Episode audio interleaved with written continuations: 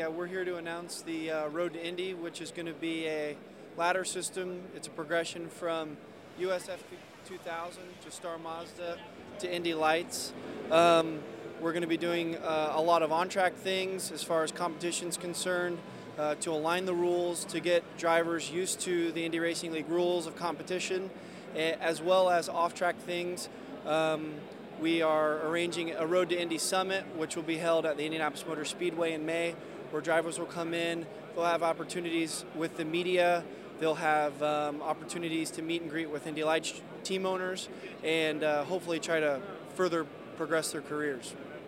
Yeah, it brings more drivers, it brings more potential team owners, it brings more potential sponsors to be able to come in and, um, you know, get used to the sport at a level that they're comfortable with.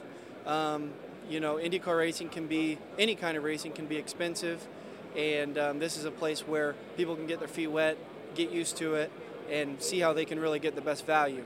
All four series will be running with the IZOD IndyCar series at St. Petersburg and Iowa. Um, and on Memorial Day weekend, um, USF 2000 and Star Mazda will be running at O'Reilly R Raceway Park um, the night before the 500. So we're all going to be in town for the month of May. It should be really exciting for all the up and coming drivers and teams.